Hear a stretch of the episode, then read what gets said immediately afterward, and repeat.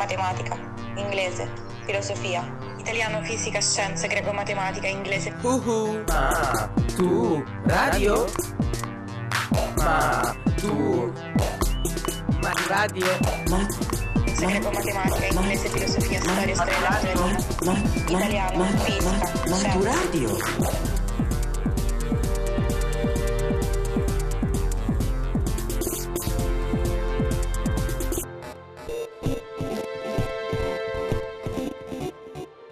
Maturadio, podcast di scienze per l'esame di maturità.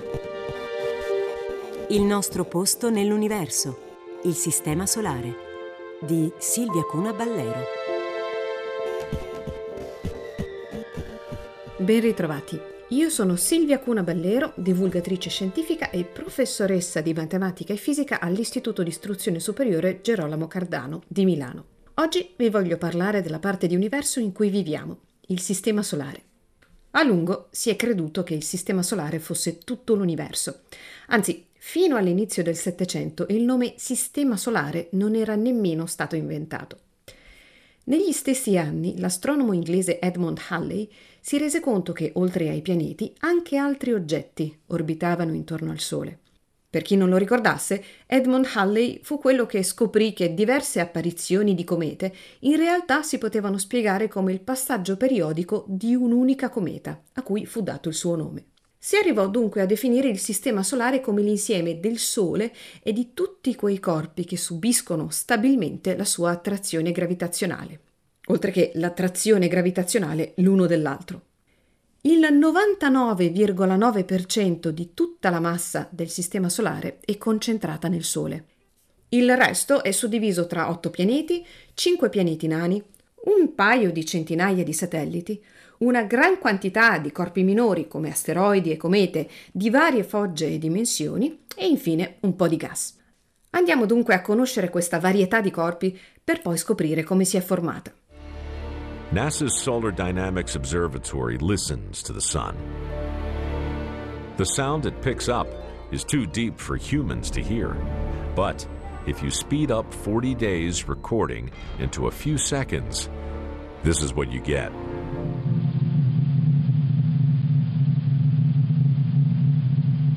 It's the sound of chaos. Since we can't see into the sun, its sound is vital to scientists.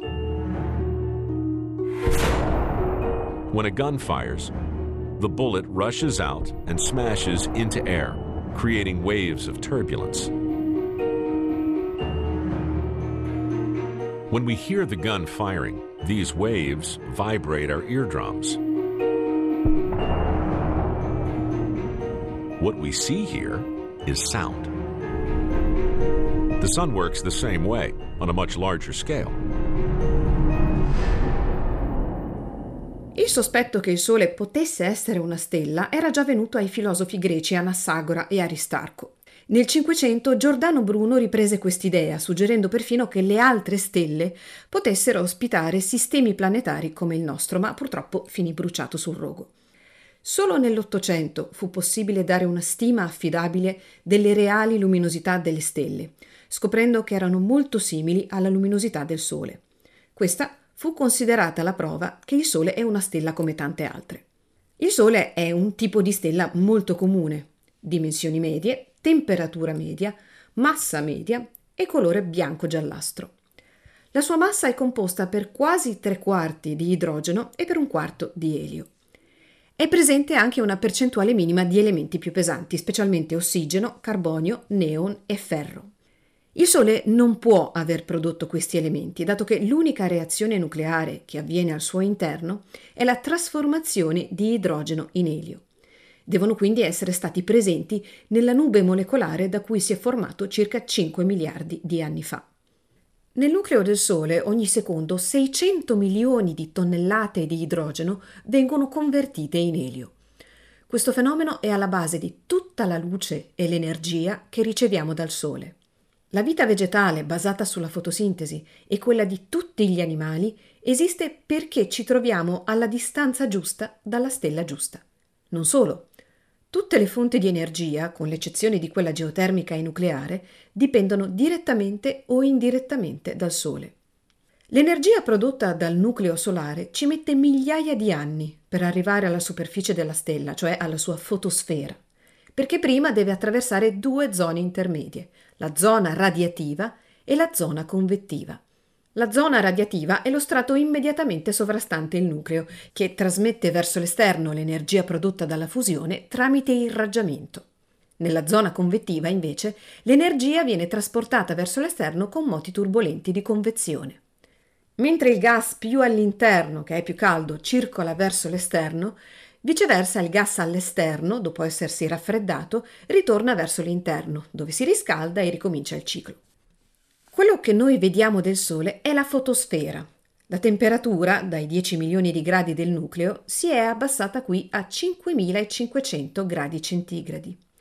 Vista da vicino, con gli opportuni strumenti, la fotosfera ha un aspetto granulare. È come se i moti convettivi creassero un ribollio sulla superficie del Sole. Periodicamente sulla fotosfera compaiono e scompaiono delle aree più scure, le macchie solari, che hanno varie forme e dimensioni. In casi eccezionali le macchie possono raggiungere i 100.000 km di larghezza, cioè più di 8 volte il diametro terrestre. Sono zone più fredde rispetto al resto della fotosfera, dove il campo magnetico solare si concentra e ostacola i moti convettivi. Al di fuori della fotosfera solare c'è la cromosfera, uno strato che normalmente non vediamo perché la luminosità del Sole è dominata dalla fotosfera. Compare però nelle eclissi totali di Sole, sotto forma di un anello irregolare di un intenso colore rossastro. Nella cromosfera c'è un'intensa attività provocata dai frequenti sconvolgimenti a cui è soggetto il campo magnetico del Sole. Enormi getti di plasma di forma variegata e mutevole, chiamati protuberanze, si estendono per centinaia di migliaia di chilometri e talvolta si verificano delle vere e proprie esplosioni, dette brillamenti, che possono arrivare a costituire un serio problema per l'elettronica e le telecomunicazioni sulla Terra, nonché per le missioni spaziali. Infine, al di là della cromosfera, il Sole è circondato da un tenue alone di gas che si estende fino a sfumare nello spazio interplanetario, la corona solare, anch'essa visibile durante un'eclisse totale. La radiazione emessa dal Sole esercita una pressione sugli atomi e sugli elettroni della corona, accelerandoli finché alcuni di essi riescono a sfuggire alla gravità del Sole e formano un flusso di particelle cariche molto energetiche, detto vento solare. Il vento solare è potenzialmente molto dannoso per gli esseri viventi, ma per fortuna noi siamo schermati dal campo magnetico della Terra. Tuttavia, in occasione di particolari turbulenze sulla superficie del Sole, parte del vento solare può essere incanalata ai poli, dove dà luogo ai fenomeni di luminescenza notturna tipici delle aurore polari. Alcuni degli oggetti più brillanti visibili nel cielo notturno non sono stelle, ma pianeti. Nelle giuste condizioni di osservazione, Venere, Giove, Marte, Saturno e Mercurio sono riconoscibili anche da un occhio non molto esperto. Eppure i pianeti non brillano di luce propria, ma si limitano a riflettere alla luce del Sole. Tutti i pianeti del Sistema Solare compiono un moto di rivoluzione intorno al Sole e un moto di rotazione intorno al proprio asse, insieme ad altri moti minori dovuti alle perturbazioni gravitazionali degli altri pianeti e dei propri satelliti. Esiste una distinzione netta tra i quattro pianeti più vicini al Sole e i quattro più lontani. I primi quattro sono Mercurio, Venere, Terra e Marte e sono detti pianeti terrestri o rocciosi. Hanno in comune la superficie solida, le dimensioni contenute e la consistenza compatta. Gli altri sono Giove, Saturno, Urano e Nettuno e sono detti pianeti gioviani o giganti gassosi. Come il nome suggerisce, sono molto più massicci dei pianeti rocciosi. La loro forte gravità trattiene la maggior parte dei gas, anche quelli leggeri, per cui sono dotati di un'atmosfera molto densa, al di sotto della quale si trova probabilmente una superficie di gas condensato e forse un nucleo roccioso. Andiamo dunque a conoscerli uno per uno, tranne la Terra, a cui dedicherò una puntata speciale. Il pianeta più piccolo e più vicino al Sole è Mercurio. che ha all'incirca le stesse dimensioni della nostra Luna. Ci mette appena tre mesi terrestri per fare un giro intorno al Sole, ma ben due mesi per compiere un giro intorno al proprio asse. In pratica, su Mercurio un giorno dura due terzi dell'anno. La rotazione lenta e la mancanza di un'atmosfera che rimescoli l'aria fanno sì che le differenze di temperatura tra la parte illuminata e la parte in ombra di Mercurio raggiungano i 600 gradi. Un altro svantaggio della mancanza di atmosfera è che non c'è nulla che lo protegga dai meteoriti e infatti la sua superficie è costellata da crateri di impatto. Venere è un pianeta quasi gemello della Terra. La sua orbita è quella più prossima a quella della Terra ed è il pianeta più simile al nostro per dimensioni e massa. C'è però una sostanziale e cruciale differenza. Un'atmosfera densissima, fatta quasi esclusivamente di anidride carbonica, che causa un effetto serra spaventoso, con temperature di superficie di oltre 480 gradi Celsius. E se questo non bastasse, dalle sue nubi piove acido solforico. La sua superficie è stata visitata dalle missioni russe Venera e in seguito mappata dalla sonda americana Magellano, che ha mostrato catene montuose e vulcani, anche se non sappiamo dire se ci sia attività geologica sul pianeta. Venere è uno dei due pianeti, insieme a Urano, che ha una rotazione retrograda, ossia ruota su se stesso in senso opposto rispetto agli altri pianeti. E i suoi giorni sono lunghissimi, un giorno su Venere dura otto mesi terrestri. Passeranno quattro anni prima che la prossima missione mi raggiunga. E questo habitat è progettato per 31 giorni. Mi serve acqua per coltivare cibo su un pianeta dove non cresce niente. Ma se non trovo un modo per contattare la NASA, tutto questo sarà inutile. Abbiamo un messaggio in arrivo. Mein Gott. Mark Watney è ancora vivo. Alla faccia tua, Neil Armstrong. Facciamo un po' di... L'esplorazione planetaria si è concentrata su Marte, detto pianeta rosso, perché la sua superficie rocciosa è ricca di ossidi di ferro, che gli danno un aspetto rugginoso. Marte presenta diverse somiglianze con la Terra. Il suo asse di rotazione ha un'inclinazione molto vicina a quella della Terra, il che significa che ha delle stagioni molto simili alle nostre, anche se più lunghe e più fredde. Il giorno marziano è lungo appena mezz'ora in più del nostro e ai poli si trovano due calotte che contengono un miscuglio di ghiaccio d'acqua e anidride carbonica solida. Vicino all'equatore di Marte, le temperature non differiscono molto da quelle di alcune zone artiche terrestri. Purtroppo l'atmosfera è molto esile e la pressione atmosferica è troppo bassa per permettere l'esistenza stabile di acqua liquida sulla superficie anche se probabilmente bacini d'acqua sono esistiti nel lontano passato marziano. Comunque non abbiamo ancora perso le speranze di trovare la vita su Marte, magari in forma microbica a qualche metro di profondità. Nonostante il suo diametro sia la metà di quello terrestre, Marte ospita una catena di vulcani inattivi che costituiscono le montagne più alte del Sistema Solare. La più alta, il Monte Olimpo, si innalza per 27 km rispetto alla base, più di tre volte l'Everest. E poi ha due satelliti, molto piccoli, dai rassicuranti nomi di Phobos e Deimos, cioè paura e terrore, che erano anche i nomi dei figli di Ares, il Marte della mitologia greca.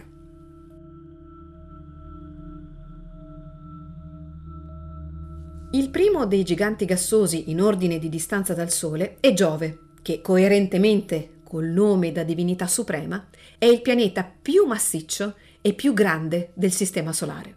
La sua densa atmosfera contiene una gran quantità di gas, soprattutto idrogeno ed elio, ma anche composti come vapore acqueo, metano, ammoniaca e acido solforico. Giove ruota su se stesso molto rapidamente, in appena 10 ore, e questo fa sì che i gas si dispongano a bande di vari colori, con turbulenze persistenti come la grande macchia rossa, una gigantesca tempesta grande più della Terra che va avanti da più di 300 anni. Giove ha una schiera di satelliti, 79 quelli scoperti finora. I quattro più grandi sono Ganimede, Callisto, Io ed Europa e furono scoperti nel 600 da Galileo. A Lone Explorer on a mission to reveal the grandeur of Saturn, its rings and moons.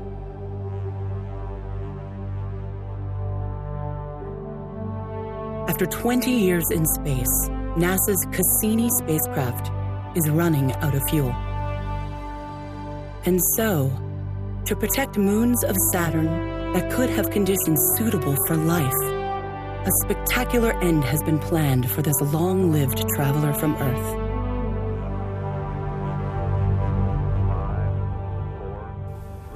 Spacecraft has just crossed 10 degrees north latitude, altitude 1,000 miles. Okay, we call loss of signal at 115546. Just heard the signal from the spacecraft is gone, and within the next 45 seconds, so will be the spacecraft.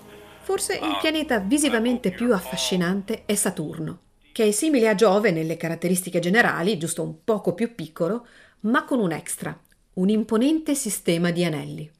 Gli anelli di Saturno sono strutture spesse mediamente qualche decina di metri, formate in prevalenza da frammenti di ghiaccio misti a polveri e granuli rocciosi. La loro origine è abbastanza recente ed è ancora materia di confronto tra gli studiosi.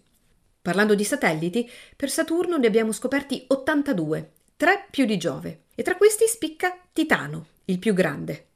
Titano è l'unico satellite finora noto ad avere un'atmosfera degna di questo nome e sulla sua superficie ha luogo un vero e proprio ciclo di idrocarburi con piogge, cascate e laghi di metano liquido. I due pianeti più esterni del Sistema Solare sono Urano e Nettuno, abbastanza simili l'uno all'altro. Hanno una composizione atmosferica simile, con molto idrogeno, elio e metano, che conferisce loro un caratteristico colore, verdastro a Urano e azzurrino a Nettuno. Urano ha 27 satelliti, mentre Nettuno ne ha 14, ed entrambi hanno alcuni anelli molto più tenui di quelli di Saturno. Tuttavia Nettuno, contrariamente a Urano, ospita un sistema meteorologico molto attivo, con venti che superano i 2000 km orari. E si pensa che a una certa profondità si formino delle piogge di carbonio cristallizzato, cioè niente meno che diamanti. Dal canto suo, Urano ha un asse di rotazione parallelo al piano dell'orbita, quindi è come se rotolasse lungo il proprio cammino intorno al Sole.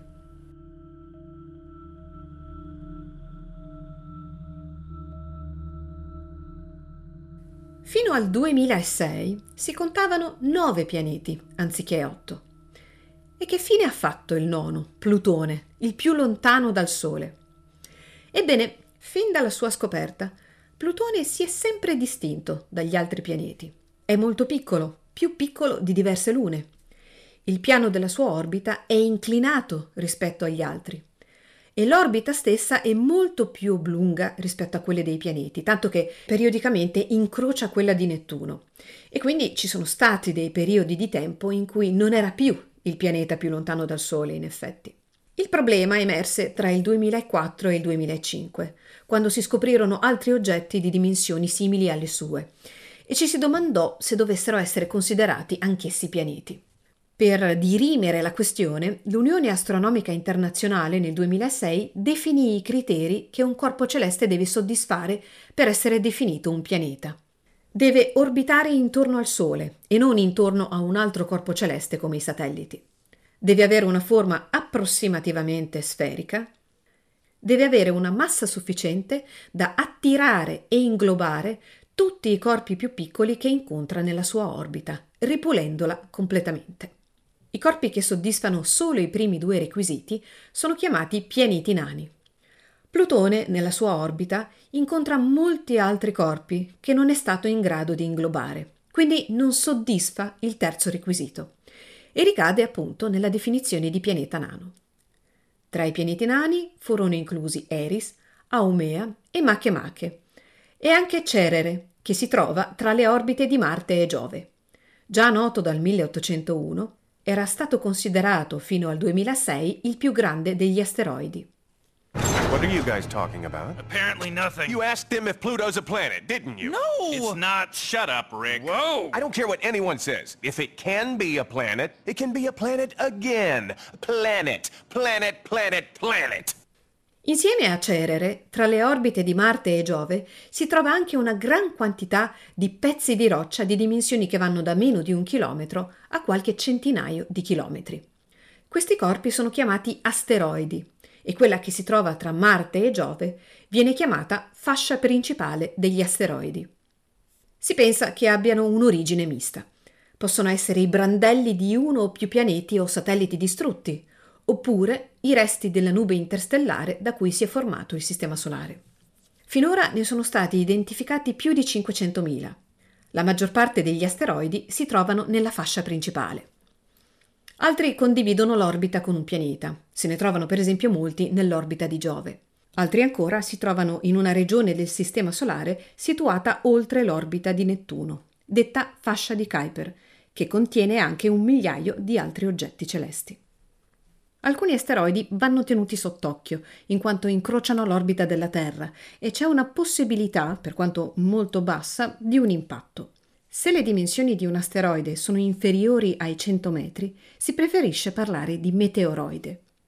Quando passano vicino alla Terra, i meteoroidi sono catturati dalla sua gravità e precipitano sulla sua superficie. La stragrande maggioranza di questi corpi si consuma per attrito nell'atmosfera, generando delle scie luminose dette meteore o stelle cadenti. Alcuni sciami di stelle cadenti si verificano in determinati periodi dell'anno perché l'orbita terrestre passa in mezzo a delle regioni di spazio ricche di meteoroidi rilasciati dalle comete. Gli sciami più famosi sono quello delle Perseidi e delle Leonidi. Il primo lo possiamo vedere ad agosto, con un picco dopo la notte di San Lorenzo, il secondo a metà novembre.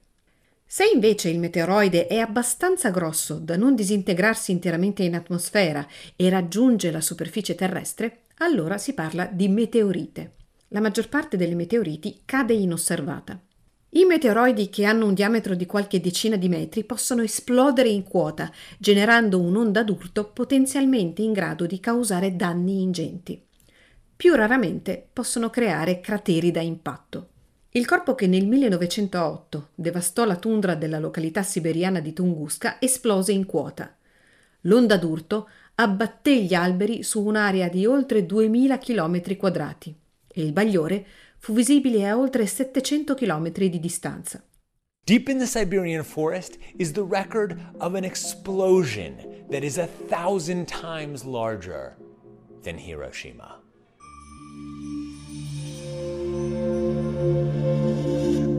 It was a summer morning in the Tunguska River Basin. A man was sitting on his porch, enjoying the, the sunlight on his face, when suddenly he was blown backwards out of his chair, and he felt as if his whole body was on fire. He was 40 miles away from the center of this explosion. Windows shattered for hundreds of miles around. Shockwaves rippled across Europe. The night sky was illuminated for weeks after, and people were able to read their newspapers in the middle of the night from London to Asia. Al di là della fascia di Kuiper esiste una regione detta disco diffuso, composta da corpi ghiacciati di dimensioni ridotte. Più in là ancora si pensa esista un'altra fascia che si estenderebbe fino a tre anni luce dal Sole, anch'essa composta da corpi ghiacciati e chiamata nube di Oort. La nube di Oort non è mai stata osservata e finora la sua esistenza è stata solo supposta. Si pensa che da lì venga la maggior parte delle comete che attraversano il Sistema Solare.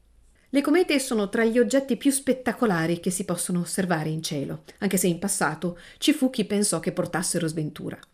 La loro struttura viene assimilata a quella di una palla di neve sporca, perché consistono di un blocco di qualche decina di chilometri di diametro costituito da ghiacci di varie sostanze frammisti a rocce e polveri.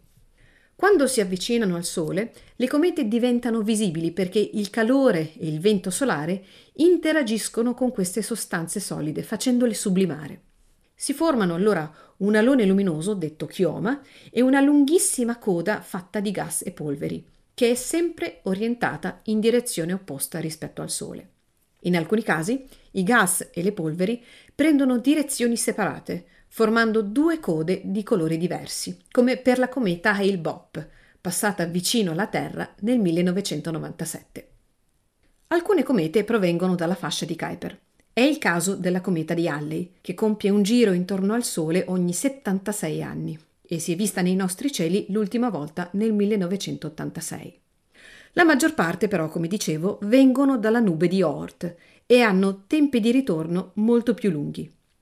Tra queste c'è proprio Hale Bopp, che non si rivedrà da queste parti prima di 2500 anni.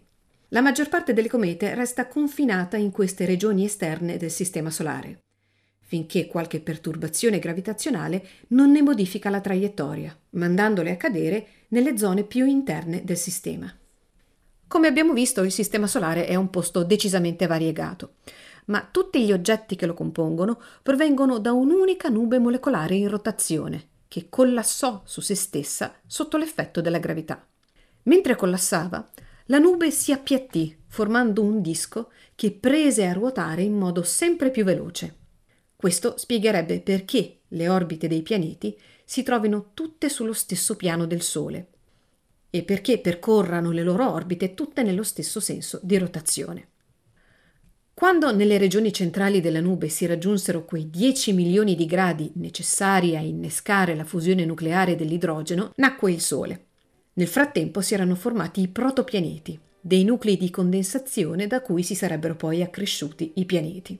Probabilmente l'influenza della radiazione solare spazzò via la maggior parte dei gas dai pianeti più vicini, interrompendo il loro accrescimento.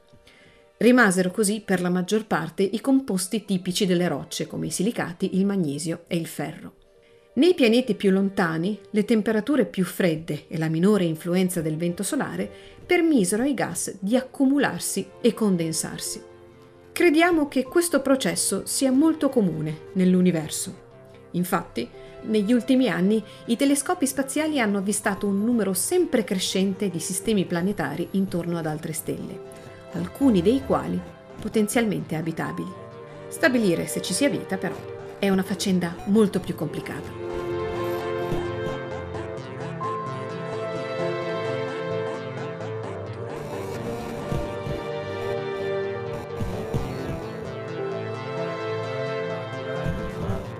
L'autore di questa lezione era Silvia Cuna Ballero. Maturadio è un progetto di podcast didattici per la maturità promosso dal Ministero dell'Istruzione con la collaborazione della Treccani e di Radio 3. Ideazione di Cristian Raimo. Supervisione di Marco Motta per Radio 3. La sigla di Maturadio è di Teo Teardo. Tutti i podcast sono scaricabili sul sito radio3.rai.it, miur.gov.it e treccani.it.